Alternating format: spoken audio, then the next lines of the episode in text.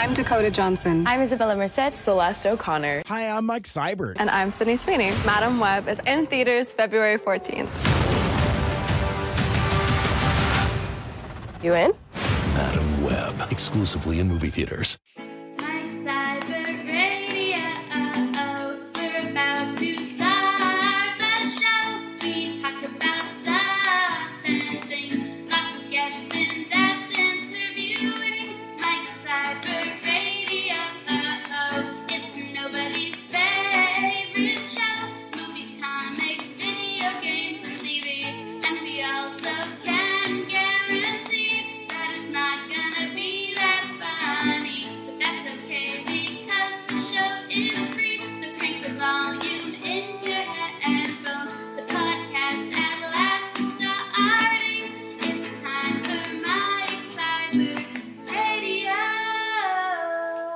There, folks. Welcome back to Mike Seibert Radio. I am your host, and today we are going to be talking about the movie that the studio didn't want me to see. It is the latest Spider Man movie that doesn't feature Spider Man. We're talking about Madame Web. Um, and uh, before we get into the review proper, uh, uh, couple heads ups, I guess. First and foremost, uh, I, I have timed this to drop as soon as the review embargo lifted because I, I just wanted to make sure that my scorchingly hottest takes uh, got out uh, first thing uh, right away. I'm not trying to say I want to be first, but um, I, I want to see if I can actually uh, get my review out before uh, my my friend with the hair and the jacket uh, this time around, and see if I could get some of that sweet, delicious clout that I I seem to be uh, not chasing. Uh, but before we get into that, um, I have uh, two announcements I would like to make.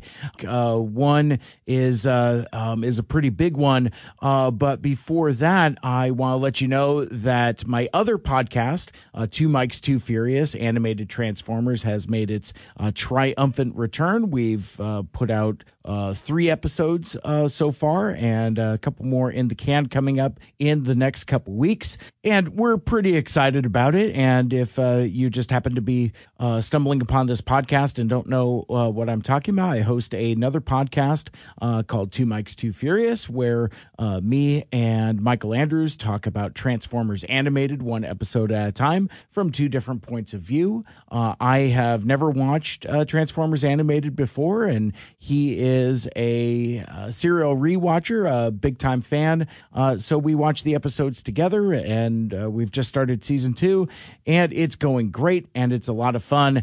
And if you like my particular brand of nonsense, then you will you will definitely like uh, Two Mikes too Furious. Um, that uh, that is a ton of fun. And uh, keeping in within the theme of the Transformers, I also want to make a huge announcement that I will be attending TFCon LA uh, coming up uh, first week of March. Uh, TFCon Los Angeles returns. TFCon is returning to Los Angeles for 2024. That is going to be March 8th 8th through the 10th at the Los Angeles Marriott Burbank Airport Hotel and Convention Center. I am definitely reading that from a website because that is a, uh, a very lengthy name for a hotel and convention center uh, near the Burbank Airport. Um, I, am really stoked for this convention. There's a lot of terrific guests. Um, I am going down to uh, meet with some friends. Going to get Frank Welker to autograph my Transformers the movie poster, and it's uh, it is going to be an an incredibly uh, fun time. But here, uh, during my Madame Web review, question mark, um, I want to announce for the audience that I will be hosting, uh, and I use that term loosely. I will be hosting the Podcasters Roundtable panel on Friday night, the Friday night of TFCon. Uh, that is going to be on Friday night, uh, March the 8th. Um, I would, uh, I don't have the exact time. Uh, the exact time has not been announced yet. The schedule has not been released yet.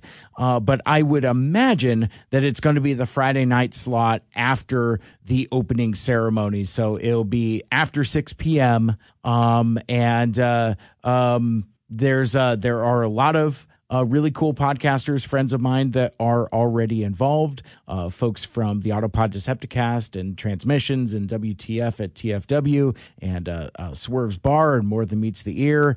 And uh, I, I I'm thinking they're going to have to bring in some more chairs and more microphones. Uh, otherwise, I've uh, I've got a uh, huge panel of folks that I'm not entirely sure what all to do with, but I've still got a couple weeks to figure it out. But that is going to be a rowdy crew, and giving us that Friday night spot is going to be something pretty special. So if you happen to be uh, in Los Angeles for TFCon, head over to the Los Angeles Marriott Burbank Airport Hotel and Convention Center for TFCon Los Angeles 2024. And if you're already there, uh, pop in Friday night and uh, check out the Podcasters Roundtable hosted by yours truly. I will tell more stories about that, I'm sure, as we go, because um, I, I, kind of, uh, as as I was joking with some of my friends in a group text, I kind of sort of accidentally volunteered, um, and so that's um, I, I'm honored to host, but it wasn't it wasn't necessarily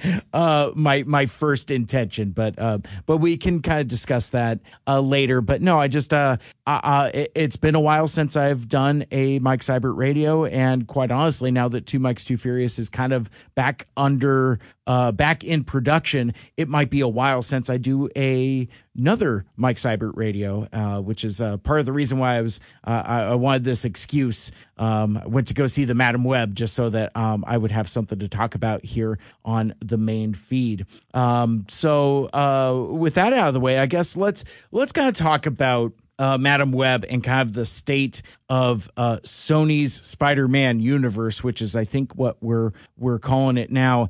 And I uh, went into this movie with incredibly low expectations, and um, and I think that helped my viewing of it. Um, I wasn't sure if they were actually going to do a press screening for this movie because, um, as we uh, might get into uh, later on in the discussion, this movie kind of has the stink of death on it, and it'll be I'll, I will be very interested in seeing how it is received and how it is looked upon and how it is uh, reviewed. Uh, because I guess up top, it's not that bad, but it's not particularly good. Uh, what I told the nice lady with the clipboard was that it is aggressively unremarkable and it's kind of weirdly irrelevant and really kind of spins its own wheels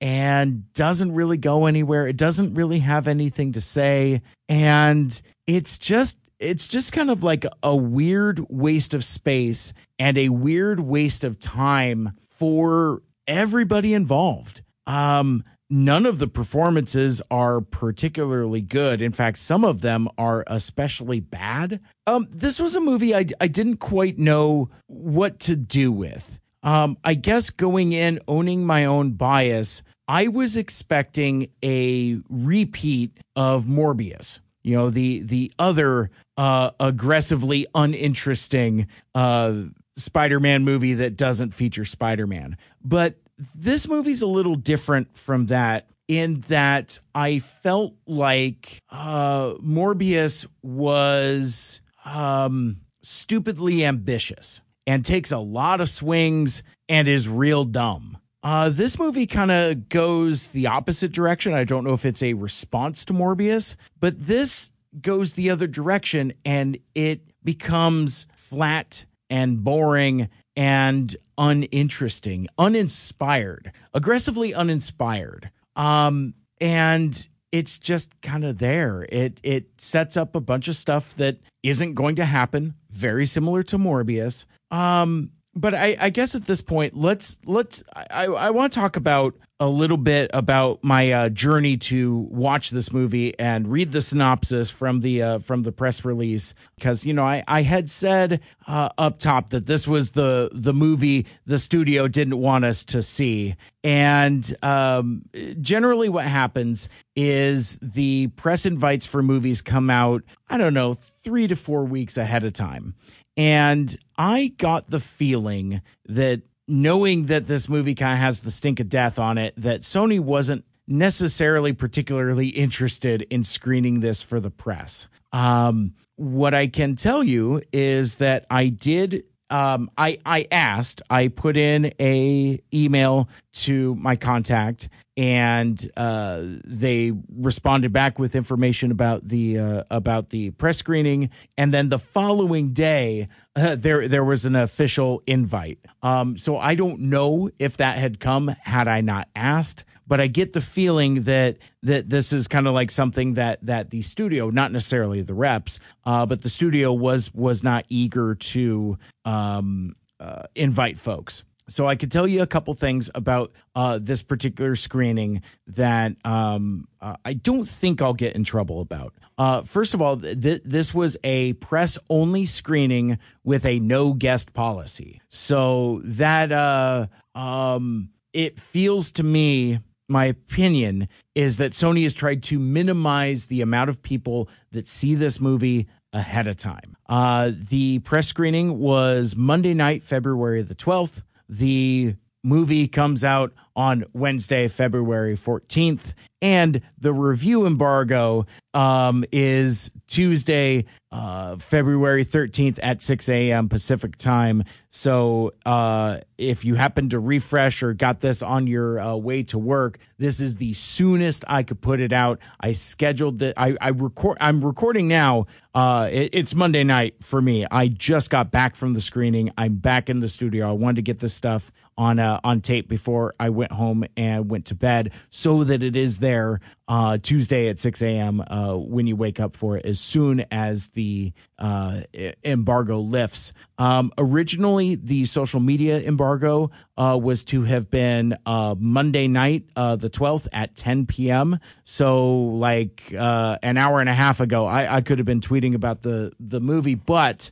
um, I got a follow up email from the rep uh, late last week saying, Oh, hey, the studio has made an adjustment to the social embargo, and now it matches the review embargo. So, um, at, at this point, depending upon when you're listening, you've probably seen some uh, vague, dodgy tweets from me uh, saying, like, hey, I'm going to go see Madam Web. Ask me anything. And people proceed to ask me anything. And my response to each of those tweets was like, I can't tell you. I can't tell you. I can't tell you. I, w- I will read all of those at the end uh, because I, I think um, I, I think there'll be some good stuff to talk about there. So um, I did want to um, uh, read the synopsis of the movie from the official press release from Sony because this uh th- this kind of pushes things in the in the direction that I kind of want to talk about. Uh, Madame Web, in a switch from the typical genre, Madame Web tells the standalone origin story of one of Marvel Publishing's most enigmatic heroines. Uh, the suspense driven thriller stars Dakota Johnson as Cassandra Webb, a paramedic in Manhattan who develops the power to see the future and realizes she can use that insight to change it. Forced to confront revelations about her past, she forges a relationship with three young women bound for powerful destinies if they can all survive a deadly present. Now that's uh that's Madame Web. And I think that's um not at all an accurate description of uh, of of what this movie um, actually is. It's uh, and it's kind of interesting because as as we talk about like you know kind of like the history and development of the movie um, a little bit later as we go. Um, incidentally, I should probably have said this a little earlier, but this whole portion of the podcast is completely spoiler free. There are some stuff I do want to uh, talk about um, at the end. So I will do kind of like a, a spoiler uh, section uh, right about the time I read all of the uh, the tweets and the Ask Me Anythings uh because uh, there is some good stuff, but there is some stuff that is uh, uh, spoilerific as well. So again, still kind of keeping it in. Um, uh, lukewarm, uh, medium, spoiler free uh, takes. But yeah, I mean, I like like I said uh, a little bit ago. Um, I, I was expecting Morbius and didn't get that. I, I guess I was expecting maybe a Venom or maybe a Venom Let There Be Carnage um, or something. And I, I think this is still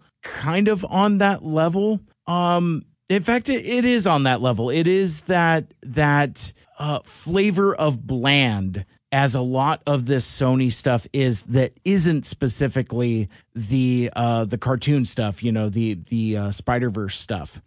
Uh, I I make a ton of jokes about uh the the Sony uh let me check the notes here. Sony's possessive Spider-Man universe. So so this is a new movie in the in Sony's Spider-Man universe or the SSU as nobody will call it. But um it, it's it's interesting that uh the trajectory that Sony has had with the Spider-Man movies that don't have Spider-Man in them. Um it's it's kind of a franchise that kind of isn't a franchise and it feels like this is still kind of spillover from the failure of Amazing Spider-Man 2 where they basically teased a Sinister 6 movie that that that never really uh came to be but there there's a um there, there's a component of this Sony stuff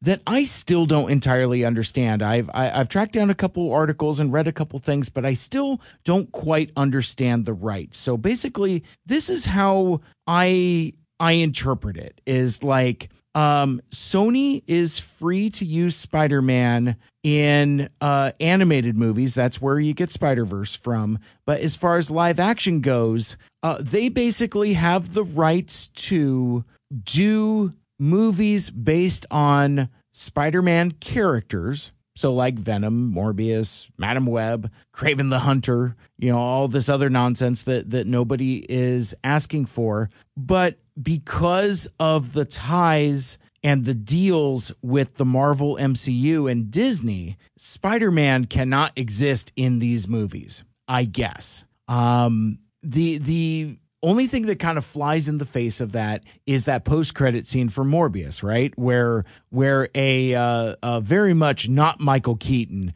uh, uh, says, "Oh, hey, I, I don't know how I got here, but I get has. I bet you it has something to do with Spider Man. We should team up." And Morbius says that's very interesting in his uh, uh very final appearance in the uh, in the Sony uh, Spider Man universe. But but this is like a, a weird convoluted history with these these uh, Spider Man not Spider Man movies um, because Sony is still releasing uh you know under their banner under Columbia Pictures you know the the Spider-Man Homecoming Far From Home No Way Home uh but then like I think how this happened it's been a while since I've really thought about this but I think what they wanted to do was develop Venom as its own separate thing where they were going to develop Venom as kind of like its standalone character in its own separate universe. And then I think then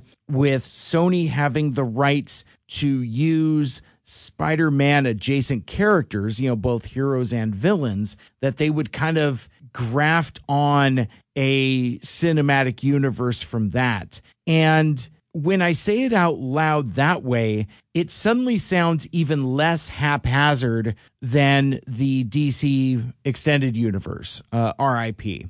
Uh, that that universe ends with a with a man eating a bug in a in a cheeseburger. Um, but yeah, so so they start with Venom, then it's uh, it, then it's Venom, Let Him Be Carnage, and uh, in the same year, or I'm sorry, the year after in 2022, uh, you have Morbius, and it's fascinating because in the post credit scene for both of those movies, they take elements of kind of like the, the this multiverse concept kind of established in the Marvel MCU and they're kind of trying to tie them together in ways that don't necessarily work or even quite frankly make sense. And while that has been happening, they've been developing uh, this Madame Web movie, uh, Kraven the Hunter, which has been pushed to uh, I think October of this year. It was supposed to come out in October of last year.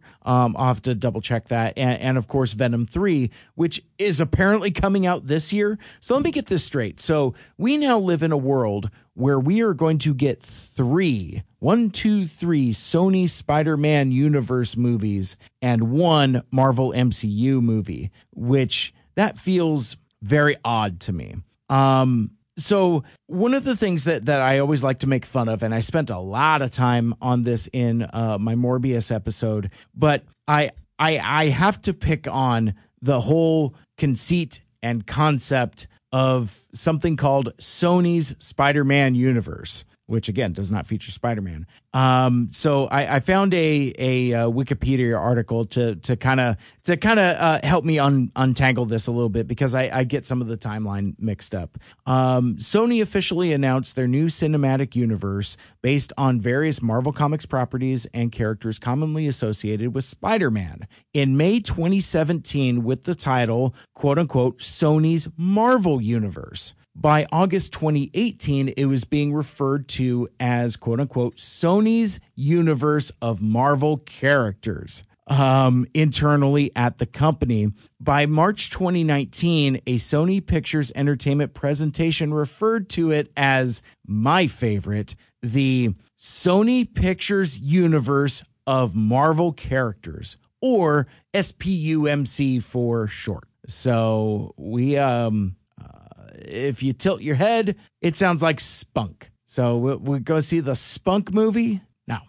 And Sony later confirmed that this was the official name for its shared universe. Again, the Sony Pictures universe of Marvel characters. Uh, spunk. Uh, the title was widely criticized by me, with commentators mocking its length compared to shorter franchise names like the Marvel Cinematic Universe or the MCU and DC Extended Universe or the DCEU, like me, uh, as well as the acronym SPUMC. Uh, James Whitbrook of IO9 questioned why the term Spider Verse was not being used, uh, to which Columbia Pictures president Sanford Panitch stated that Sony did not want to refer to their shared universe as the quote unquote Spider Verse, since it encompassed many characters separate from Spider Man. But despite this, Sony announced in August 2021 that the franchise had been named Sony's Spider Man Universe, or SSU, which is. Um, which is what we've got now here today. So, um, if I'm counting correctly, let's see what we got here. We got we got Venom, uh, Venom, Let There Be Carnage, Morbius, and now Madame Web. So we could call this the fourth movie in the uh, uh, SSSSSU um, or or whatever. Um, so apparently, uh, Sony began development on the Madame Web movie uh, for its shared universe in September of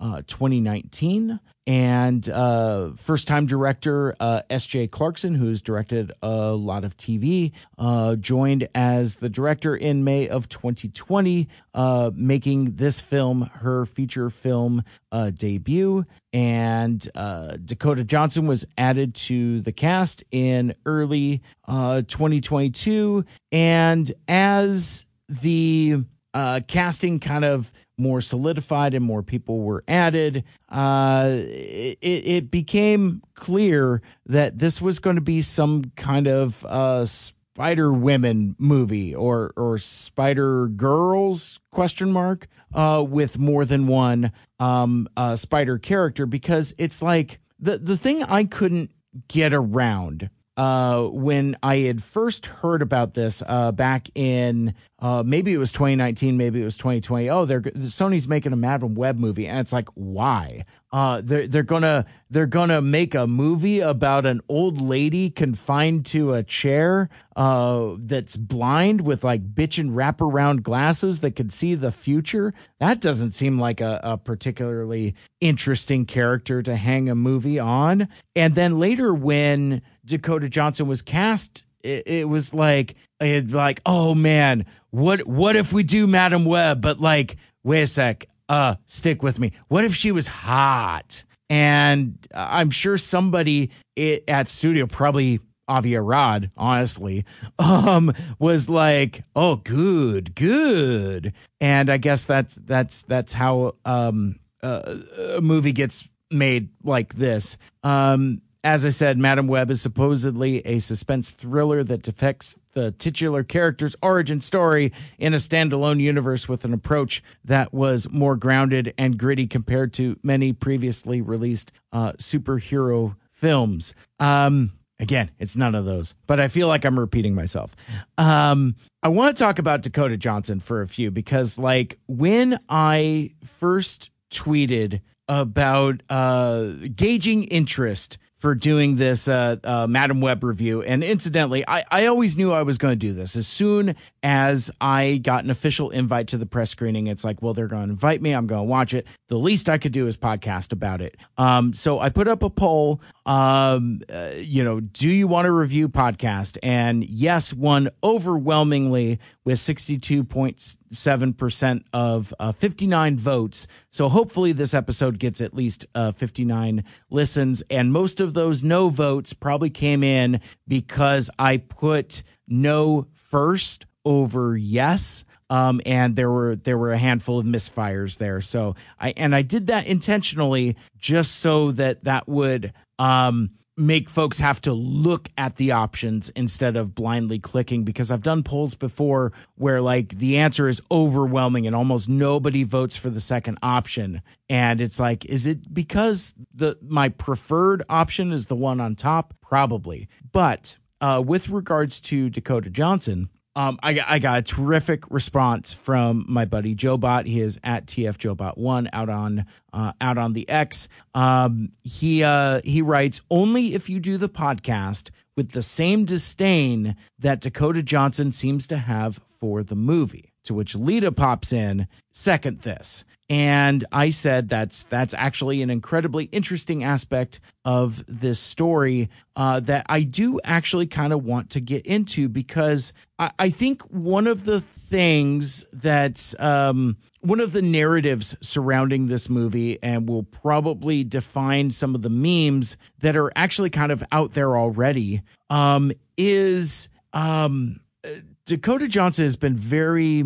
um, upfront about kind of her feelings about this movie and i have an article i'll share with you in a sec about um you know kind of the press tour and some of the things that she says. But um some of the memes that define this movie is kind of how dakota johnson has been talking about it you know her her involvement with it and her feelings on the character and on the filmmaking process. Um, but uh, I, I wanted to start off with with with some of the uh, ways that she describes her character. You know, Dakota Johnson as a Cassandra uh, Cassie Webb or uh, Madame Web. Uh, she's an awkward paramedic in Manhattan who, after an accident, develops psychic abilities as a clairvoyant, which allows her to see future events within the quote unquote spider world and is a reluctant hero. In the film, Cassie is depicted as an inexperienced clairvoyant in her 30s, learning her new powers, compared to the comic book version, which is a blind and paralyzed elderly woman connected to a life support system and a quote unquote fully fledged clairvoyant. Uh, Johnson and director S.J. Clarkson sought to differentiate the film's portrayal from this version while embracing the character traits from the comics. Johnson felt Cassie's wit, humor, and abrasiveness were balanced with her compassion, particularly through her sort of uh, forming a quote unquote sort of family with, with the three young women after not getting along through the film's events, which stemmed from Cassie being on a uh, unending, insatiable quest to save people after she was unable to save her mother. She was interested in playing a female character whose superpowers stemmed from her mind and by the prospect of seeing into the future while understanding the character's past and present. While Clarkson uh, was inspired by the psychological and cerebral aspects of the character, with Cassie questioning her sanity, which she battles within herself and attempts to understand. Clarkson called Cassie a loner and described her as somewhat abrasive, quirky, and quote unquote on the outer edges of things when which she compared to the title character of the Marvel Netflix television series Jessica Jones. Okay, so um, Dakota Johnson is an interesting figure in pop culture and in Hollywood. Um, obviously, a nepo baby, and I I don't see the appeal I don't think that Dakota Johnson is particularly compelling as an actor. I feel that her performance in this movie is especially wooden and stilted and stiff. Um, I think that that's part of what the character's arc is supposed to be. Uh, she is abrasive and prickly and difficult to be around and doesn't understand like you know social situations um and then but that kind of puts her on a trajectory from for having uh, some kind of hero's journey. But like uh, uh, again, I I didn't like the performance, and it's interesting because I think before I saw the movie, I was kind of prepared to have a take that was similar to like, well, I respect D- Dakota Johnson as a performer and for like living her truth on the on this press tour, but now it's just like I wonder if that's just kind of how she is because this uh this movie's kind of nothing. And it reminds me of one of the the the first memes that kind of came out of uh well actually no it wasn't it, it was actually one of the ones that came later this was like post trailer um but it, it's all of these promos that Dakota Johnson seems to do for the movie uh, just makes the movie more weird. Like I, I remember there was this one promo that came out um, a couple weeks ago uh, where she talks about uh, her gifts of seeing the future. So while my character in the movie may be able to see the future, I also can, and I know what the future brings. I know that when you see Madame Web, you're gonna love it. In fact, I think you're gonna see it twice. Madame w kino.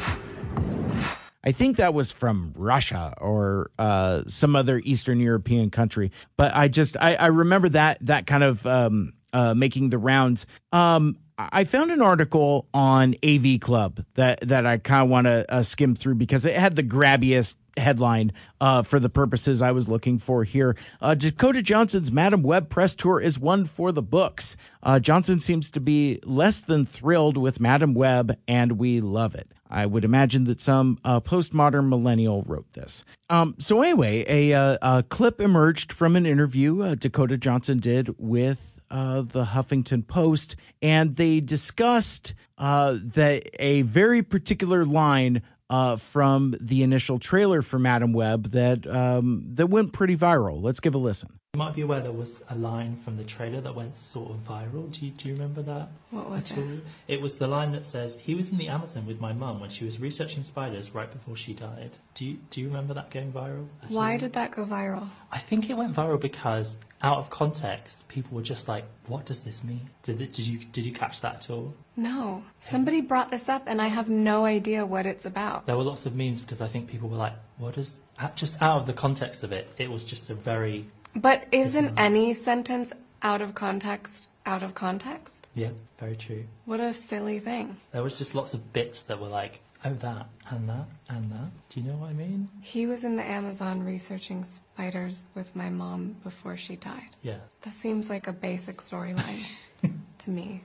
Fair enough. But maybe I'm just underneath it. No, that's fair. Um, and they kind of go back and forth a little while longer with uh, Johnson ultimately uh, brushing the whole thing off as silly. Um, it's like she'd rather be getting a root canal than talking about people engaging with this movie. It's hard to look away, and I'm going to step away from this uh, article for uh, some some uh, my commentary. That line not in the movie. That is a line for the trailer that is cobbled together from, I shit you not, no fewer than three different unrelated lines of dialogue. That line from the trailer is not spoken in the final movie, not the movie that I saw. Oh, uh, mild spoilers. Sorry.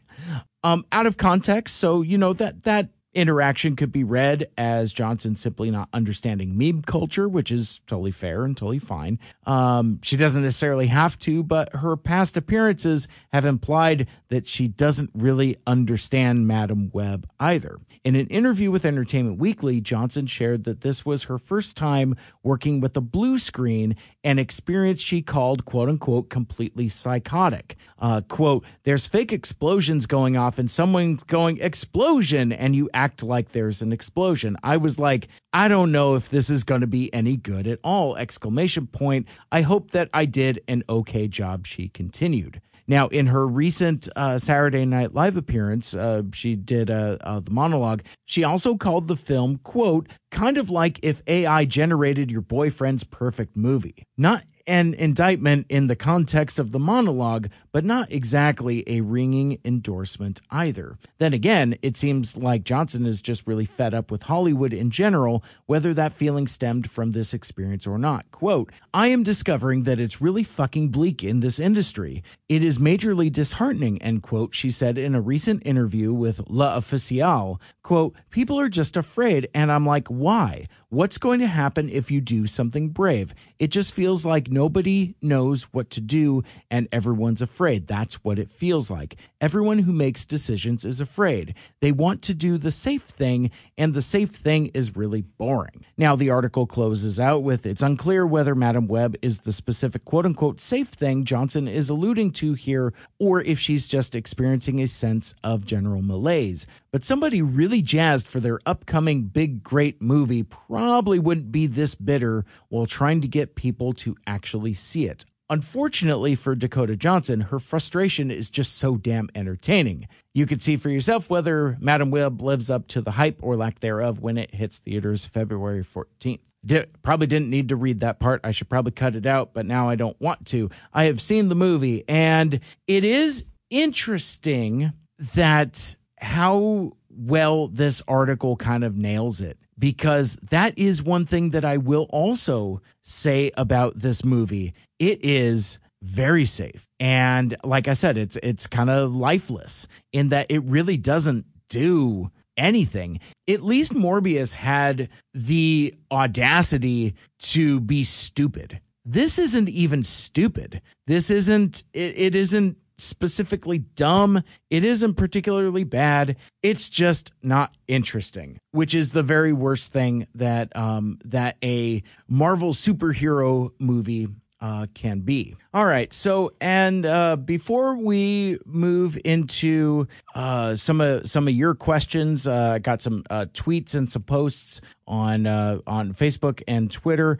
Um, I've as I said, I came back to the studio here in Seattle after watching the movie, and um, something something odd happened. Uh, you know, I've I've talked a lot about review embargoes uh, before, and I've mentioned several times now enough to where you can make a drinking game out of it. That the uh, embargo for Madame Web live uh, lifts at uh, uh, six a.m. Tuesday morning, the day before the movie uh, comes out, which uh, again is is never a good sign that you want to hold official reviews. Uh, that that's that's why you're seeing a flood of reviews now on your timeline, um, especially stuff like this, because like um, an embargo is when the studio says, "Hey, you can watch this this uh, uh, you know advanced screening but you can't talk about it before a certain date. That that's controlled by the studio. So uh, don't get mad at the the reps that hosted uh, the screening. Uh, don't get mad at me. Um, as, uh, as as i was talking to somebody on twitter last night it's like you know it, it's I want to be respectful of what the studio reps asked of me, and I uh, don't want to uh, break trust just for the sake of uh, getting clout. But where that discussion came from is I got back to the office, set up, um, and I was seeing like leaked reviews coming through. And it's very, very odd. So I'll read some of those since I have them here, and maybe that'll give me even more uh, uh, things to talk about um, as a, as we kind of transition a little bit into a spoiler uh, thing. In fact, actually, from this point forward, let's let's just do that. I'll, I'll we'll do a spoiler warning, and I'll say from this point forward, I will I will talk about uh more spoilerific things about Madame Web because there are some things that uh, that I do uh, want to talk about. I guess the last thing I will say in this non spoiler uh, uh, portion is that there is no post credit scene. Uh, I'm just doing a public service announcement. As soon as the titles start um, start coming, you can leave. There is no mid credit scene. There's no post credit scene. And the the group that we were that I was with with uh, the other members of the Seattle Press, we uh, we chuckled um, and actually thinking it was kind of funny that we sat through the entirety of the credits just for there to be nothing there. Um, so I'll, I'll, I'll I'll give some speculation, more speculation on why uh, that might be on uh, uh, later. But I think to kind of give a clear warning, I'm going to play this audio clip.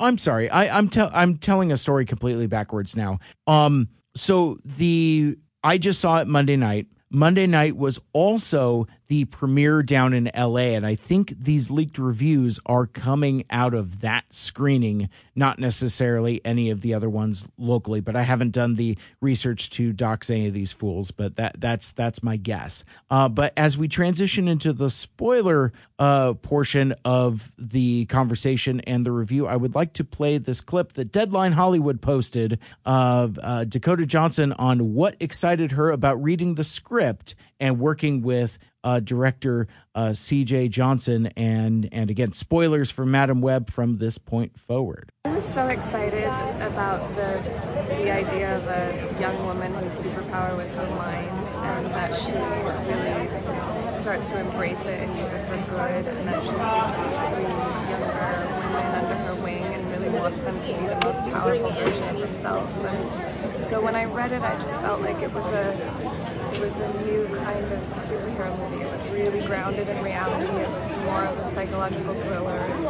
It just felt different. I don't think she saw the movie because the movie that she's describing is not what this movie is and and again i i don't want to continue to beat up on dakota johnson for being um wooden and and stiff and emotionless. But even listening to her on this interview here, she's just like, yes. And then, then when I read it, I felt this. I'm like, I, I am pretty sure she is a robot. I, I, I'm pretty sure she is a robot for sure, or some kind of like pod person clone or something. I'm not sure that she is an actual real person, but uh, without sounding too uh, conspiracy theory here, um, I want to I want to read through uh, some of these uh, leaked reviews. So yeah, so some of these came out like like shortly after I got out of my screening, but again, um, these reviews aren't supposed to be up because the social embargo is supposed to be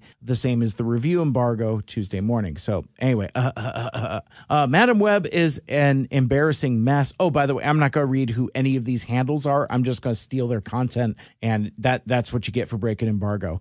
Uh, Madame Web is an embarrassing mess. Talented stars wasted on probably the worst comic book movie I have ever seen, filled with atrocious dialogue, awkward editing, and all round laughable structure. I sat there baffled, scene by scene, uh, that someone approved this. The memes will redeem it. No, friend, I do not think it will because I think we have crested meme mountain already between like the I think you like it so much you'll see it a second time. I know it because I can see the future. Or like, oh yes, my mother was was in the Amazon uh, researching spiders before she died. Uh, I I think that is the extent of the memes that we're going to get.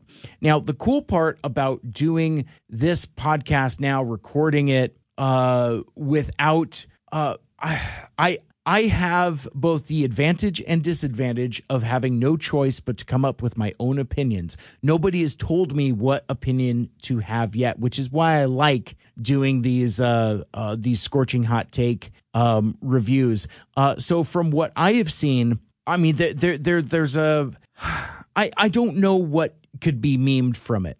And I'll be very interested to see once the movie hits and the embargo lifts and more people uh, possibly don't see it, um, uh, what those memes could be. Um, so, because uh, th- this isn't Morbius, um, you know, and and there's it feels like this has a lot of the same carryover, but there's no like you know. And then he said it's Morbin time, and he morbed all over everybody. It's it, it's nothing like that. It it's just um uh unremarkable and boring. and I'm repeating myself. Here's another clip from Deadline with uh, uh, Tahar Rahim on working with uh, Madame Web, writer director EP S.J. Clarkson on finding the psychological aspect of his character Ezekiel Sims. SJ is a great director, always open to conversation, to suggestions, and all. So we, let's say that we talked from uh, the moment I read the script uh, over the course of the shooting, and even in, uh, in let's say post production,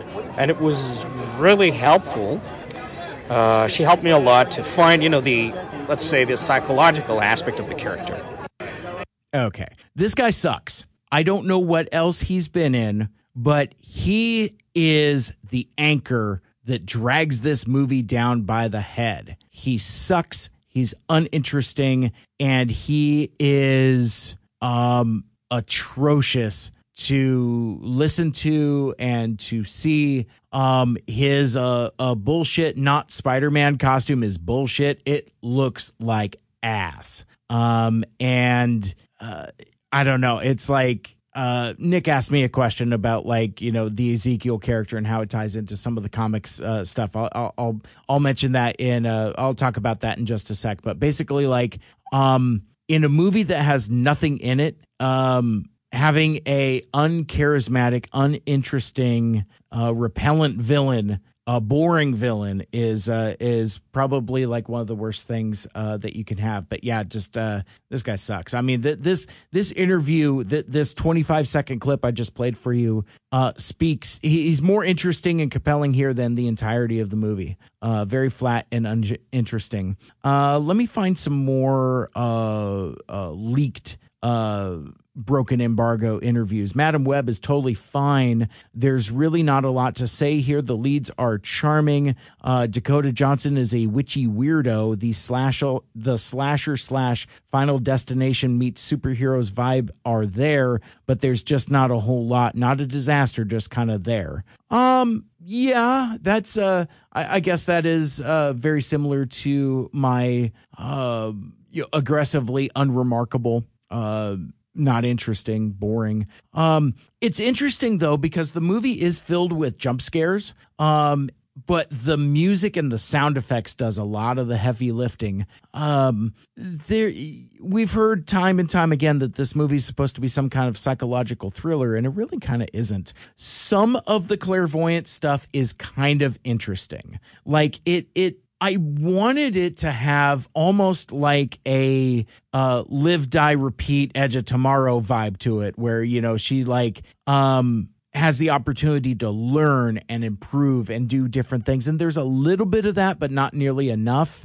Um, it, it's really just uh, I don't know where they get the the the slasher Final Destination aspect to it because like really that's just kind of the diner scene and that's kind of in the in the trailer. You know, the the the spooky it gets is when uh, when these uh when these hapless teenagers get tossed around to where they're presumably killed. Um, again, this is this is a, a PG thirteen movie. Um, this movie doesn't need to be R rated, and I I think it would be worse for it. Um, because th- this is in kind of like the safe superhero space where we're Spider-Man adjacent. So that that's you don't need any kind of violence. It's as violent as it as it needs to be.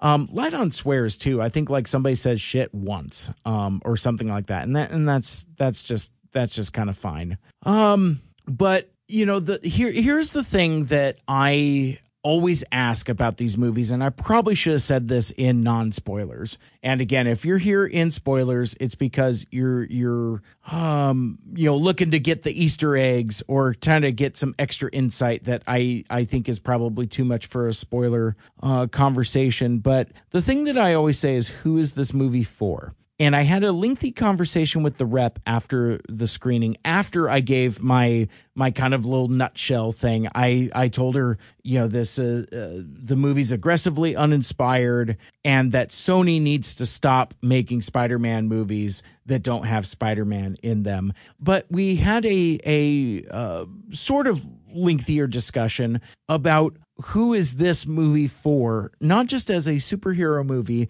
but as a uh, female forward movie Um, it is written and directed by women and stars women. And my fear is that this movie is going to do poorly, but it's it's going to do poorly on its own merit. And I will be frustrated that the narrative from the chuds of the world will be like, er, well, you know, uh, you know, women bad, that kind of thing, or like, you know, you know, quit trying to wokeify my my superhero movies or something like that. Um, which, which will make me sad because like this movie is just not good, but it's not not good because of its female leads um, or the writing or the uh, actually no the directing is pretty bad and the writing is pretty bad and the acting is pretty bad. I, I i guess i don't know what i'm saying here. It's like i guess i i i i don't want this movie to be a failure because it it's by and from women but the, here's the thing i don't think it's for women. That's what I think the problem with this movie is is that it's trying to appeal to the superhero audience but not doing it very well whereas appeal to the psychological thriller aspect because that is a genre that I know from firsthand experience being a very happily married man that that is a genre that um, that lady folks enjoy and I'm not saying that condescendingly, but there's a version of this where you do it as a psychological slasher horror type of movie with no costumes, no comic book trappings, and you do it like I don't know, like like the Dolph Lundgren Punisher movie, where sure he's the Punisher, but it's in name only. And I don't know, th- th- this reminds me of um, it's a bad example because that was a bad movie also, but I, I appreciated the ambition of the New Mutants movie to where it's like, we're going to take X Men characters and we're going to put it in a different setting. It's like, what if we had uh, the New Mutants, but they're in a haunted asylum? And you kind of make that out of it as opposed to making it a more traditional stand uh, um, standard straight ahead straightforward uh, superhero movie. So I, I i was appreciative of that movie's ambition. This movie doesn't do that so like every time I see that it's a psychological thriller, I scoff at it because it's a stupid superhero movie with stupid superhero costumes that don't even look good. Um, costumes in this movie suck. Um, and they're since we're here in spoilers, they're not in it for very long. There's a reason why you don't see any of the Spider Women costumes in the trailers because massive spoilers. There's one sequence that's actually like a flash forward that you see them in the costumes. And then there's a tag at the end of the movie with oh oh boy um where you get to see them in the costumes again this movie is an origin story for a spin-off for these three spider women and i don't know enough about the spider women character I, i'm sorry the the spider women characters um because like it's interesting because it, it it dabbles in eras of Spider-Man comics that I know. Like I know who Madame Web is. Um, but when I see uh Sydney Sweeney in a black and white costume with flowing red hair, uh looking like Julia Carpenter, I'm like, "Oh yeah, let's go." Uh, because I I really like that version of Spider Woman from the uh, from the '90s, uh, where it's like you know basically she has the Venom costume, but she's uh she's a she's a hot redhead, and um, and Mike in the 90s was very appreciative of that. And uh, you would think Mike of 2024 would be appreciative of uh, Sydney Sweeney in a in a uh, the the that same costume with that same look. But here is the problem. Here's the biggest problem with this movie from like a I don't know, a creepy lecherous perspective because these characters, the these three um, Spider Women, are portrayed as teenagers. They're teenagers in this um, in this movie, so they're not looked at as like um, uh, sexually objectifiable um uh type of characters. It's supposed to be their their young would-be heroes that are molded and guided by madam web to become uh superheroes later. They're not superheroes in this movie. They're they're they're they're kind of victims actually. They're they're kind of like a trio of final girls from a from a slasher movie um but there's no actual slashing because like the, you know in in like these clairvoyant flash uh, flashback flash forwards uh let's try this again type of thing. Um sure they they get kilt off and vaguely like throat throat lifts and tosses. That's that's kind of what we're dealing with here. I think maybe there's like a implied neck break at some point but like you know everything everything's uh, um incredibly uh tame about it. Um but i i found myself as a guy as a superhero movie watcher um it's like am am i supposed to be looking at these women in in an objectifying kind of way? And the movie kind of says no no no they're teenagers. Meanwhile they're wearing revealing clothes. And i'm not i i can't say anything about uh you know the male gaze but like it's I, I guess for me as as someone who is afflicted with the male gaze it sends mixed signals. So it's like i don't i don't know how me as a certain type of fan is supposed to interact with uh with this material. Am i supposed to look at them? And even dakota johnson in the li- in, in the lead also am i supposed to say like oh man these ladies are hot. I'm going to this movie because it's full of hot chicks. Um it is but that's not what this movie is. But likewise though it doesn't say anything. Um, I mean, maybe I'm just uh, uh, coked up from seeing Barbie a couple times because that movie says stuff. This does not, and um, it's it's very confusing. So, um, at a time where like I recently just saw um Argylle, and one of the the most wretched takes I saw and it was, oh, it's Kingsman for girls. It's like that that's stupid. Um, so I don't know if this is supposed to be Spider Man for girls. Um, at a time where when I go on these rants and tangents trying to figure out quote unquote who is this for, it usually ends with something that resembles who is this for? This isn't for anybody because it really doesn't do anything uh particularly well or um especially right. Um but as I as I'm scrolling through Twitter here, um, I see from this LA premiere uh, from Variety, what does Sydney Sweeney hope that young women take away from Madame Web? Question mark. I have never heard this before. We're going to experience this together. about being, you know, the four of you all together, these four incredible women growing as superheroes. What is it? What do you hope that, especially young women, take away from a movie like? I hope that young women can see, uh, one, they're represented and they can feel empowered, but also that you can choose your friends and family. You can be empowered without supernatural power, and you can do anything you set your mind to. okay um this isn't really a movie about empowerment and it really certainly isn't about female empowerment because i mean again the, these these three girls spend the the entirety of the movie being uh, being victims and being chess pieces they're just kind of yanked around uh, uh by the movie and it uh i don't know. I, the more i think about it the more troubled i um i get by that notion um so rather than repeating myself uh as i try to litigate that i'm just going to move on. Um let's see here's a here's another broken embargo review. Madam web exceeds expectations exclamation point. Some of the dialogue is cheesy af some heavy-handed product placement. Oh i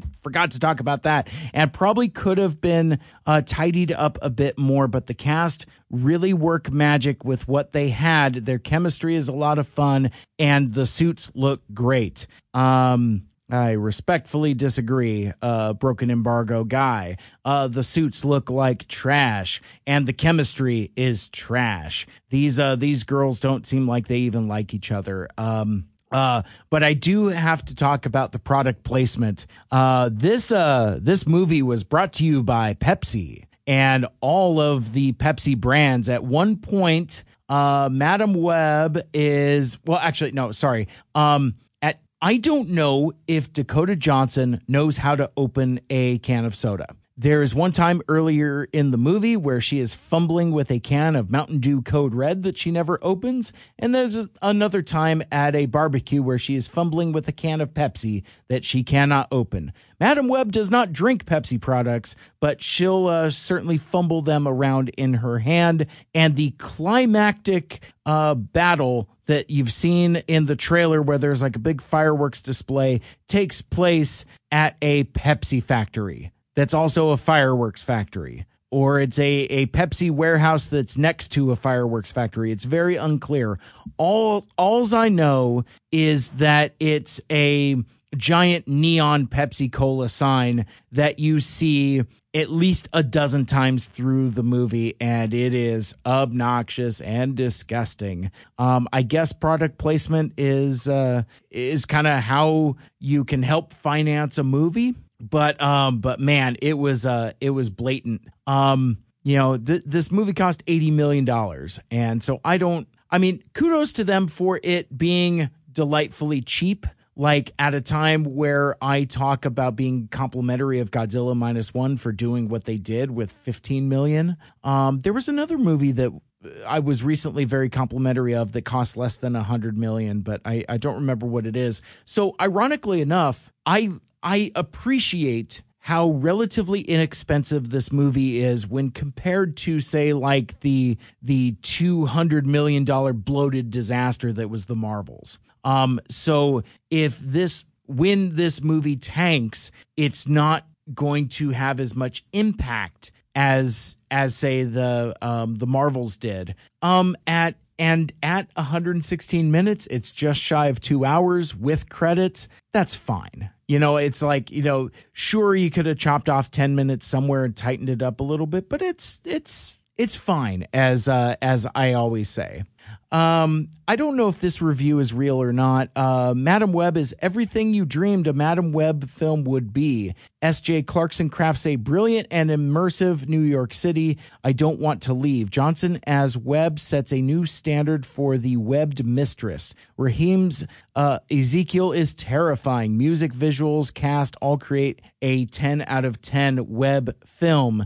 Uh, the the reason why I say I don't know if this is real because they have a GIF meme that says "Walking into the cinema on February 14th." Hashtag Madame Web Sweep.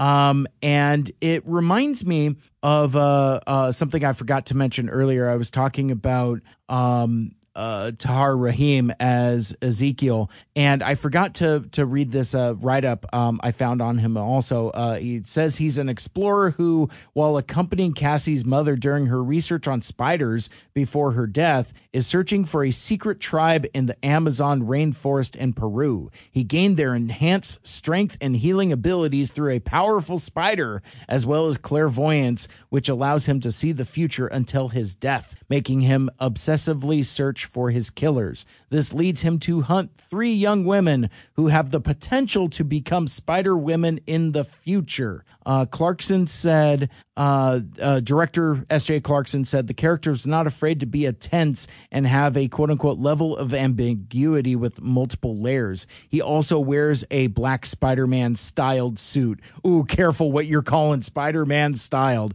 This thing looks wretched. It and it's interesting, like so, like talking about the Ezekiel character, he's kind of like an amalgam of a handful of different things because Ezekiel from the Amazing Spider Man comics, as created by J. Michael Straczynski and artist John Romita Jr., is kind of like a benevolent figure um, and helps guide uh, Peter Parker in a in a lot of ways um and is actually kind of like quote unquote the first spider-man. And you know we could get into like the whole legislation about like the spider-verse of the comics uh some other time that's not right now. I'm not particularly interested in going down that road. I think that all of like the ezekiel stuff was kind of interesting in the comic comics for a few but then um kind of got overwrought in uh in concept um but it's interesting to make Ezekiel the primary villain um because they're folding in a lot of Morlun the the the villain character from that run of comics that I was just talking about. So they kind of took the good guy and the bad guy and smashed them together and made them this unremarkable villain. And regarding the suit, it's it's black with you know again vaguely Spider-Man styled and I got to say that like the markings on it kind of look like Kaine, you know, which is like one of the the failed uh, Peter Parker clones uh, from the comics and from the clone saga from the from the 90s. Um, if you look at some of the markings specifically on the face, it it it looks kind of like that. So I don't know if that's what they were trying to evoke here or not, but um, real dumb, real dumb. Um, and and basically in in that paragraph I just read you, that kind of spoils what the um plot of the movie is. The central conflict is this Ezekiel guy is haunted by visions of being murdered by a trio of spider women. And that is the only action sequence in the movie where you get to see them in costume. And um uh and and he's haunted by this vision and he wants to kill them while they're teenagers uh, before they become spider women and then uh, parallel to that uh, cassandra webb uh, cassie uh, becomes Madame Web with her uh, clairvoyance due to a spider bite okay no hang on sorry um, my mom was studying spiders in the amazon uh, when she died. And uh, so basically, this this Ezekiel guy is a guide, a bodyguard of sorts for Cassie's mom, who is studying spiders in the Amazon.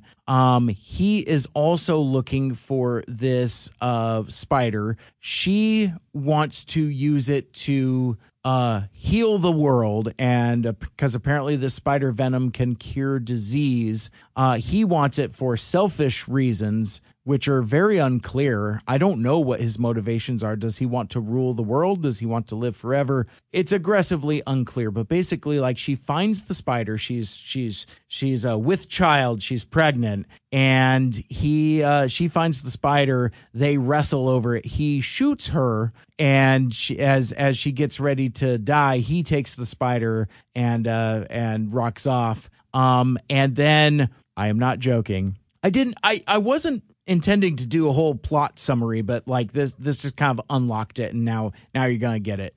Um, uh, the Amazonian spider people who are basically, uh, they have like a red clay type of uh you know makeup or other uh types of uh, markings on them so they're they're red and then they wear a type of um uh, I don't know if it's uh, uh, sticks or how how it works, but basically, like they have a um a lattice of intricate strings on their bodies that makes them look awfully like spider people. And basically, like, so they're red with black webbing, uh, but they're like Amazonians, and they take uh, uh, Mama Web to the the healing waters of the of the mines of Mandalore, and she gives birth to Cassie uh, after being uh, bit by the spider, and she dies. Uh, we find out later in the movie that it was the bite of the spider venom that um, gave Cassie her superpowers, but also saved her life through the healing venom because uh, um, uh oh, uh, we find out in a flashback when um, uh, Cassie enters the uh, checks notes Spider World um, and and interacts with a uh, flashback, which incidentally, like at one point, uh, Madame Web gets shoved out of her body, like the like in the astral plane. And I would think if I am any of the producers and makers of the Doctor Strange movie, I'd be like, hey, you can't be doing that because it is straight up um, out of Doctor Strange. Uh, turns out uh, uh, Cassie hated her mother because you know she was she was uh, looking for spiders when she was pregnant. Turns out, uh oh, uh, the baby had some kind of um, illness and affliction, and she was looking for the spiders in a way to find the cure. Um, ends up doing so, but ends up dying in the process. Uh, Cassie is born and becomes a paramedic question mark um going through the foster system and whatever the movie picks up in the far-flung future of 2003 so i couldn't figure out where else to put that other than in this vague uh spoiler section. But that that is what kicks off a variety of nonsense with regards to this movie. Uh the movie takes place in 2003 which plants a flag as a prequel of sorts. So this is a prequel to the uh, checks notes again Sony's Spider-Man universe, and um, we're uh, we're avoiding saying a lot of things like we're embarrassed that we're in a in a not we're in a cinematic universe with not Spider-Man because there's at one point where they're talking about like the Amazonian spider people and refer to them as spider people. Um, there's there's uh, news footage of Ezekiel running around in his uh, black Spider-Man styled suit, and to where they had the opportunity to call him a Spider-Man and called him a Spider person instead because you don't want to get sued for referring to somebody as a Spider-Man. Um, but that's setting it in 2003 gives the movie a weird texture. Nobody has cell phones or people have like like uh, early flip phones, um, a lot of analog phone use. Um, and it's kind of interesting that they kind of sort of capture the period accurately because I mean let, let's be honest the the early 2000s are like a weirdly unremarkable time. Uh, the 90s are over and the mid 2000s haven't really happened yet. So the 90s, I mean, I'm sorry, the 2000s haven't really established themselves as anything. So people are running around in Doc Martens like it's the 90s. Um, uh, you have um, a lot of a lot of bare midriff, lot lot of tummy in this movie. Um, got got a got a lot of got a lot of lady tummy in uh, in this movie, as if it's well 2003 so the the the fashion the vehicles the technology it all kind of seems to fit the time period. But i think all of this happens okay so okay all right i'm just going to talk about it now because i don't know where else i'm going to put it. So um this is a movie about spider-man that doesn't have spider-man in it right? So um adam scott is in this movie as um as cassie's partner in paramedics, a cat named Ben. We find out immediately through the clunkiest bit of dialogue ever that his name is Ben Parker. Yes, Adam Scott, ladies and gentlemen, is Uncle Ben. And um, when he's introduced as Ben Parker, it is really with a wink, a nod, and an elbow blow that gets you right in the ribs to where it's like, oh, yeah. And my brother's wife, Mary, is here and she is very pregnant. Now, why there's no reference to Aunt May, I don't know. Oh, no, I'm sorry. There was a reference to Aunt May, but we're not naming characters. That's what it is. So basically, like, so uh, Cassie and Ben, I'm sorry, Ben Parker are uh, are in a in the uh, lunchroom uh, talking about and and Ben is saying like, "Oh man, I met somebody and it's super serious. What's her name?" You don't get the name. Um, uh, old uh, old Mary Parker is very pregnant. In fact, we go to like the baby shower for what will become baby Peter Parker, and they're like, there's this whole bit about like, well, what's the baby's name? Uh, spoilers alert for the end of the movie. The move the the baby is born. The baby Spider Man is born, and we don't learn that his name is Peter Parker because there's still like this bit of just like, oh well, you know what's his name, and it's like wink because we know, you know, that that kind of thing. So why we're messing around in prequel town makes no sense to me. I, I just don't understand. The only thing I can think of is so that Madame Web can age up uh, to appear in future. I'm sorry, I can't say this with a straight face. To to uh, appear in future Spider-Man movies where she's all old and shit. Because uh, even more spoilers alerts. I I did not see this coming. I thought that the movie was just going to establish that it's like, you know, it's young, hot Dakota Johnson as Madame Web. Kind of very similar to where you got hot Aunt May in uh in uh in the MCU Spider-Man movies. And uh I just thought that that that's what they were going to do. No, at the at the end of the movie, at the climax of the movie, um Ezekiel is defeated. He is um squished, pancaked with the uh Pepsi Cola sign, but at a cost um, uh, Madame Web, uh, Cassie is uh, thrown into the uh, uh, thrown off the building into the waters below. Um, she is uh, rescued by the Spider Women and resuscitated in one of the the silliest um, bits of, I guess we'll call it Chekhov CPR, because at one point where the, the girls are holed up in a hotel together, uh, Dakota Johnson shows them how to do CPR. And wouldn't you know it, that at the end of the movie, when they actually need to have that skill, they know how to do the CPR. And, um, and uh, Cassie is revived, but at a cost. Um, she opens up her eyes. They're all like, you know, milky blind, like, oh no, is she blind? And I needed a line to say like, "Oh no, now I can't see," or like, "Uh, uh who's there? Come closer." There's nothing. She just opens up her eyes, and then uh, I guess the implication is that she's blind. Very ill defined until we smash cut to the hospital where she's just like, "Oh no, cat, uh, where where are my girls? Oh, we're here. We would never leave you." That kind of thing. Apparently, they're they're all buddies now.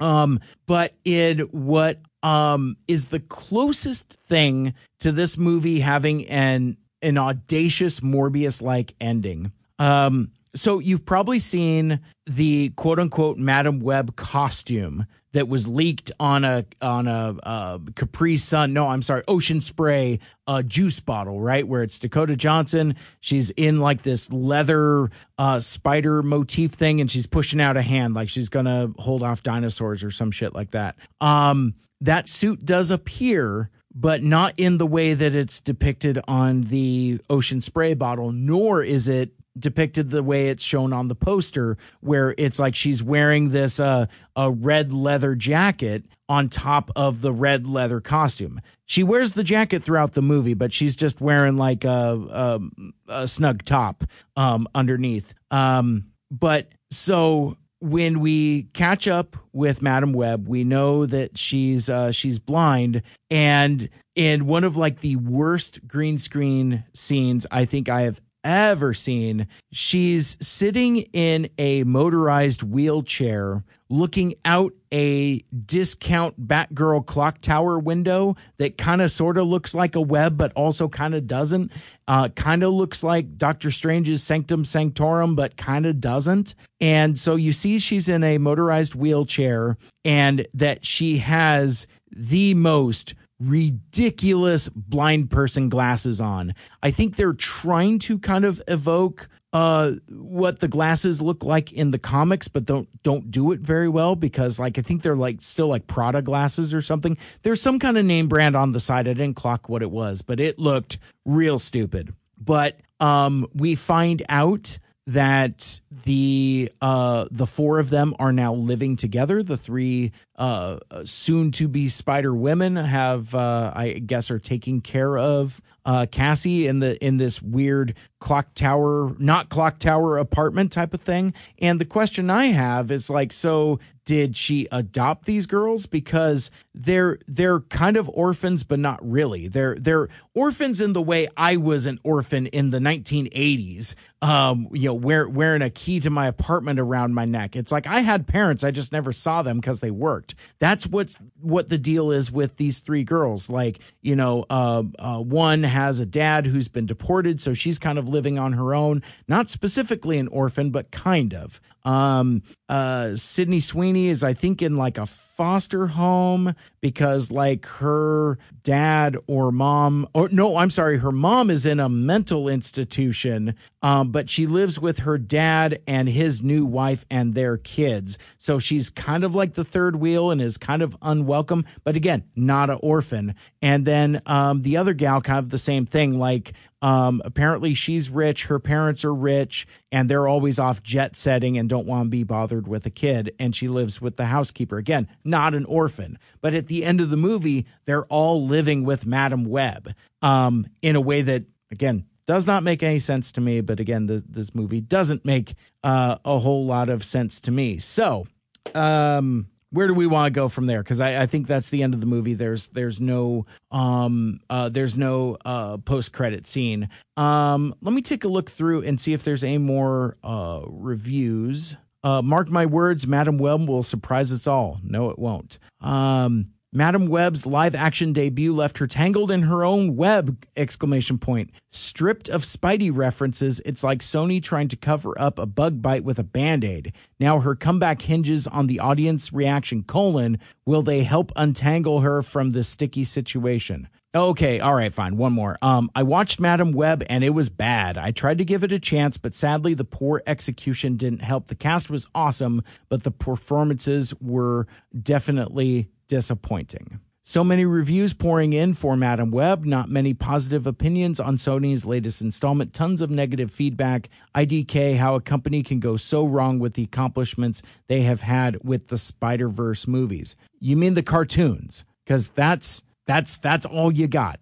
That's all you got. Um, Madame Web is awful. I tried to enjoy it, but sadly, the poor execution wouldn't help it. The cast is definitely great, but the performances were definitely disappointing. Uh, Sony got to stop making these. And um, and finally, uh, Madame Web is the movie I've waited for all my life. I laughed, I cried, and I cheered like hell. Was it perfect? Question mark. Maybe not. But this latest S.J. Clarkson adventure shows there's still some life in the movies. Marvel is saving cinema.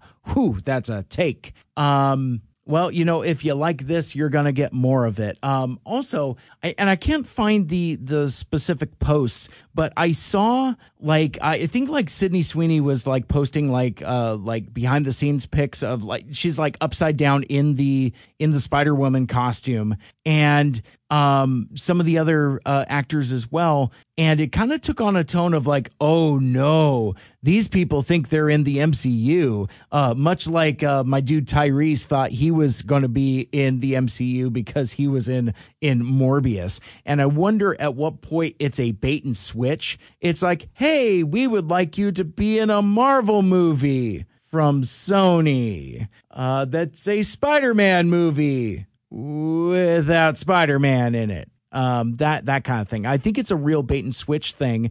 Um, especially like somebody like Matt Smith who got totally rooked by uh, Karen Gillan by accident because like they they went to Matt Smith about being in Morbius and he's like I don't know about that. So he goes to his uh, uh, good buddy uh, uh, Doctor Who co-star Karen Gillan, uh, fresh off of them Guardian movies. Uh, uh, Nebula, now one of my uh, favorite MCU characters. What an arc that character had! But she's like, "Yeah, man, it's great fun. It's awesome. You should totally do it."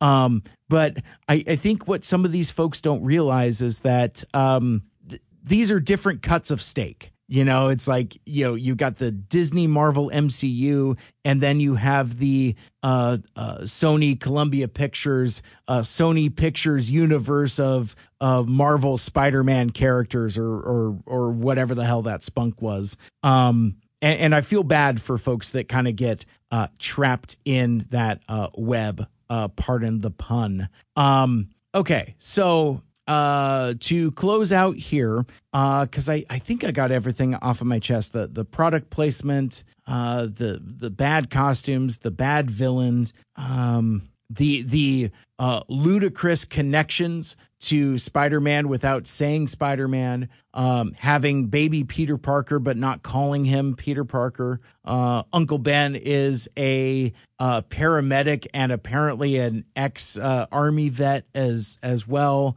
Um, oh, what else? What else? I'm trying to think of just like Easter eggs that um, that I I, I clocked as I went. Um, all right, so a couple comments. So I, I posted on my Facebook um, a title card, you know, that they showed uh, before the movie, and I am still I I was expecting a dark blank screen because um, I felt like this was the movie that that the studio didn't want us to see. But um, my buddy Chandler he comments it's flopping time, and it's uh it's yeah it's it's not going to do well. Uh, nobody's going to see this because it's not for anybody. Uh, noah asks uh, details please. And i said i can't talk about it until tomorrow. Go back in time and listen to this podcast. Start from the beginning and you'll have your details. Uh, the one and only Burr Martin comments I've watched the trailer several times and still have no idea what's going on. I've just seen the movie and I don't know what's going on. A whole lot of nothing. Um, Nick asked me if uh, about recording a podcast, and uh, the thing that he wanted to know.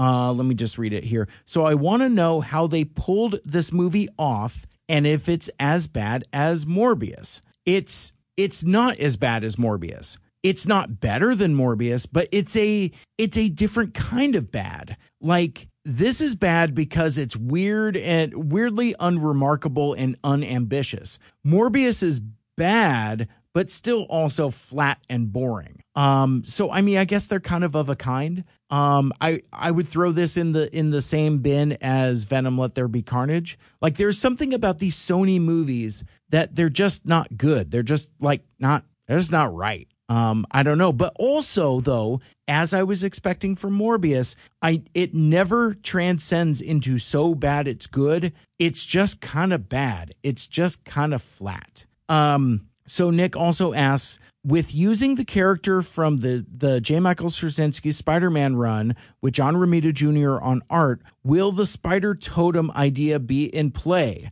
No. Absolutely not. They don't even touch any of that. Like the the the the closest they come into is with the Amazonian spider people, and that's not quite Spider Totem enough for fans of that comic run. Um, and go check out those comics. Like, uh, th- there's some interesting stuff in there. Um, like Aunt May discovers that that Peter Parker is Spider Man, and there, there's some other cool stuff with uh, the Ezekiel character. Like he's portrayed as like um not trustworthy or like you know working at um opposite opposite agenda or opposite purpose from Peter Parker, who ends up being an ally while trying to protect him from this villain Morlun, who is more or less like a like a spider vampire, um, that kind of thing. So I mean, it's it's some fun stuff there. But like, if you're a fan of the Ezekiel character, you will be uh, disappointed with this portrayal because it just it kind of recontextualizes him as a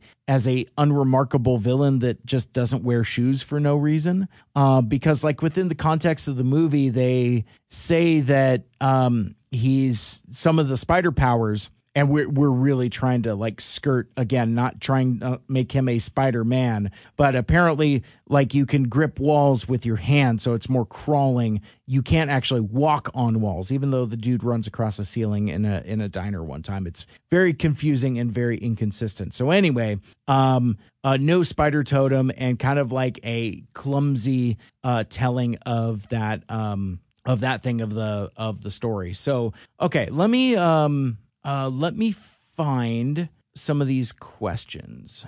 Okay, so I took to the Twitter and I said, "Ask me anything." Uh, from Destron Peter, yes or no? Question mark. Easy enough. Uh, no. It's uh, it's not a seeing is believing. It's not as um so bad it's good. It's just flat and unremarkable. Again, very similar to um uh Morbius uh, from Shane DePayne um, asks any link to the MCU Spider Man. No, uh, the closest we get is through the vague, the vague prequelness of it being set in 2003, with uh, the implication that the baby is Peter Parker and will grow up to be the Tom Holland Spider Man, I guess. But if it's 2003 and we know that um, the MCU more or less kind of takes place in kind of sort of real time. So when you get to like that that end game, um, so we'll do uh 2018 minus 2003.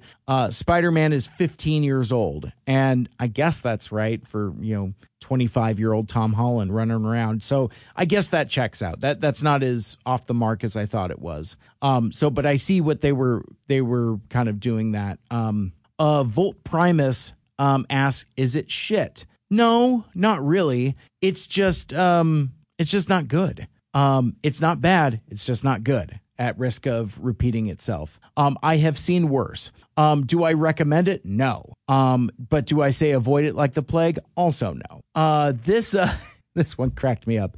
Uh, from uh, D Maximus Prime. I am so sorry, but every time I see something for this movie, all I can think is quote unquote, I've actually seen a spider person's boobs. And um, you're not wrong. And I'm going to leave it there. Um, Whirl asked me my favorite color, to which I said blue. I'm more drawn to navy, but I celebrate the entire catalog, uh, which is the correct response. Um, uh, from Whirl. Um, I also mess around with a cobalt. Um, I, I can I can mess with an indigo as well, and I do like a sky blue as well. Um, so um, I had a conversation with uh, somebody named Sarah on Twitter uh, where we're going back and forth about leaked reviews saying it's a surprisingly decent movie. And then that's kind of where I veered into uh, this rabbit hole of finding all of these broken embargo interviews and figuring out which embargo is is which or whatever. Um, but they they seem genuinely interested in the movie, and I I'm I'm always for uh, folks making up their own minds.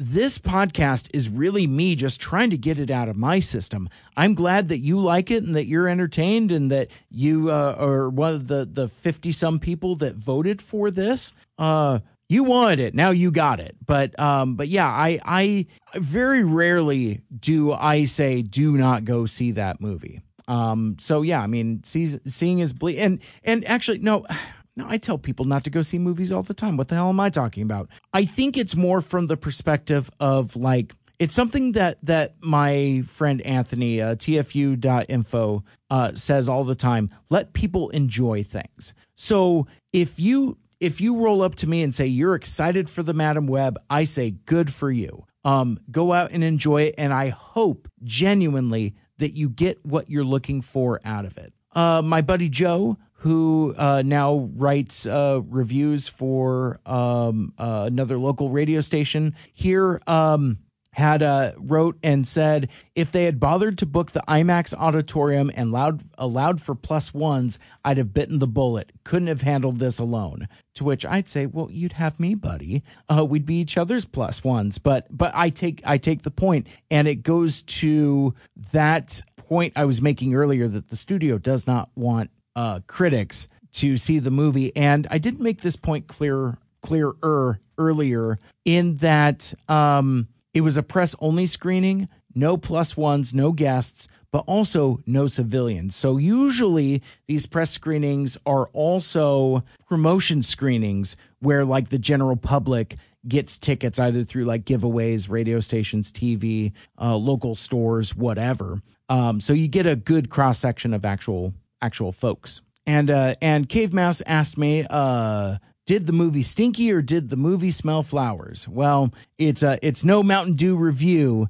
but it's uh, it's it's in the middle actually. So is the movie stinky or does it smell smell flowers? Uh, no, it would be like if you have a broken nose and you can't smell anything. That's what this movie is. And uh, and finally, the the the last question here uh, from Rodimus Convoy, uh, Rodimus Convoy thirteen. Uh, why do we hate this movie before we've seen it? Question mark. I'm genuinely wondering. Well, I don't know if there was anything in in my tweets that said that I hated it. I don't hate this movie, and um, I mean, I guess it's the royal we, and I think it's because it's it doesn't really have a place. Um, it's a Spider-Man movie without Spider Man. It's a movie, a, an origin story for a character that nobody knows who they are. And those that do know who they are are like, her? Really? you, you give me a Madame Web movie before you give me a Black Cat movie. What are we doing?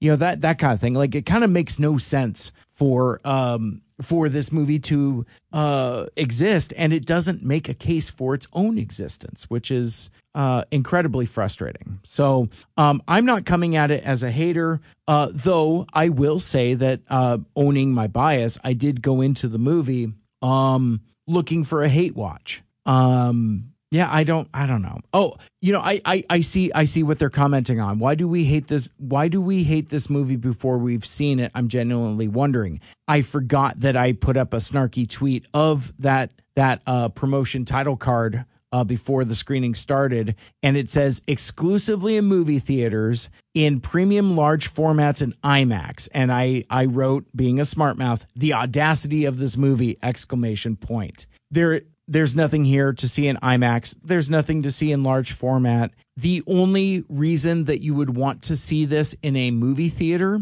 is to uh, get the sound design to get those jump scares. I jolted more than a couple times because the the the sound system was very very loud and those uh, those jump scare effects were also um, incredibly loud. So um, all right. Well, and I think that's I think that's about it. Oh, shoot. Uh, one last thing. I, I forgot to mention this earlier when I was talking about the Madame Web costume. Um, the the movie ends on this weird flash forward where we go into the future time again with the uh the three spider women uh being adult people now um and with Dakota Johnson's Madame Web, who's like now paralyzed in a in a chair, kind of floating around them in a weird ethereal type of thing. I think maybe she like does like some astroplane uh, nonsense or something.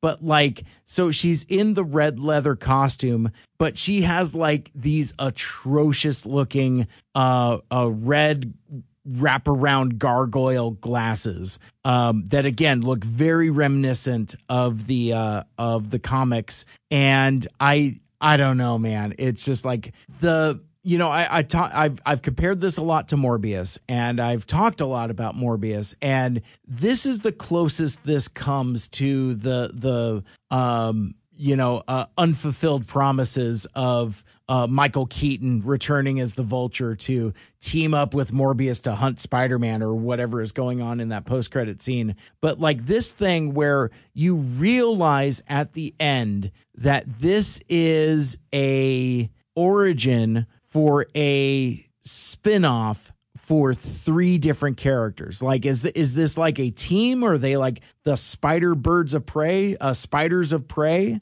um, or something? I just I, because None of these people are getting any more movies. None of these characters are going to appear anywhere else. Um, and in some of the write ups I read you earlier, it said something about it being a standalone. And it's like, fuck you. You know, it's like, um, quit setting up things that are not going to happen unless you're going to have the audacity to make it so gonzo and so bonkers that I have no choice but to talk about it on the other side of this conversation now, it it it's all just weirdly unremarkable. Um again, like like I said with uh with with a little bit of sarcasm, it's like, well, uh you asked for it and and now now you got it. Um and I do want to thank everybody that voted in the poll to help uh guide the show. Um but yeah, I think I think that's it, folks. Um, and, and that's going to wrap things up for this episode of Madame Web.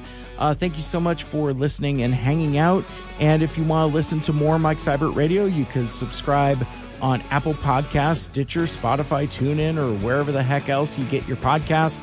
Like, share, rate, and review the show. Let us know what you'd like and what you'd like to hear more of in the future.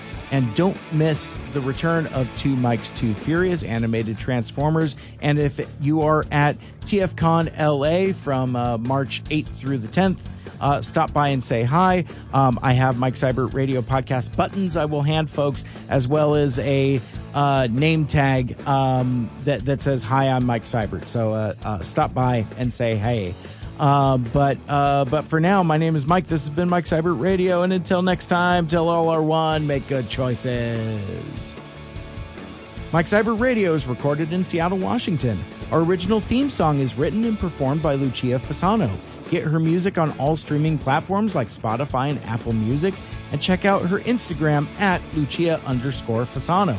Our closing theme is a nice place to visit by these young fools, used with permission from Michael Geissler. For more music like it, check out Michael's website, bytormusic.com. Special thanks to Andy Lita for our logos and graphic design. He is at GoGo Andy Robo out on Twitter. Become Mike Seibertronian and join the MSRP Friends and Fans Facebook group. And you can follow me on all the social medias most of the social medias at Mike Seibert Radio. I'm on Twitter, Facebook, and Instagram. And check out my YouTube channel for even more videos and subscribe so you never miss an episode. Want to be a guest on the show? Send me an email, MikeSeibertRadio at gmail.com.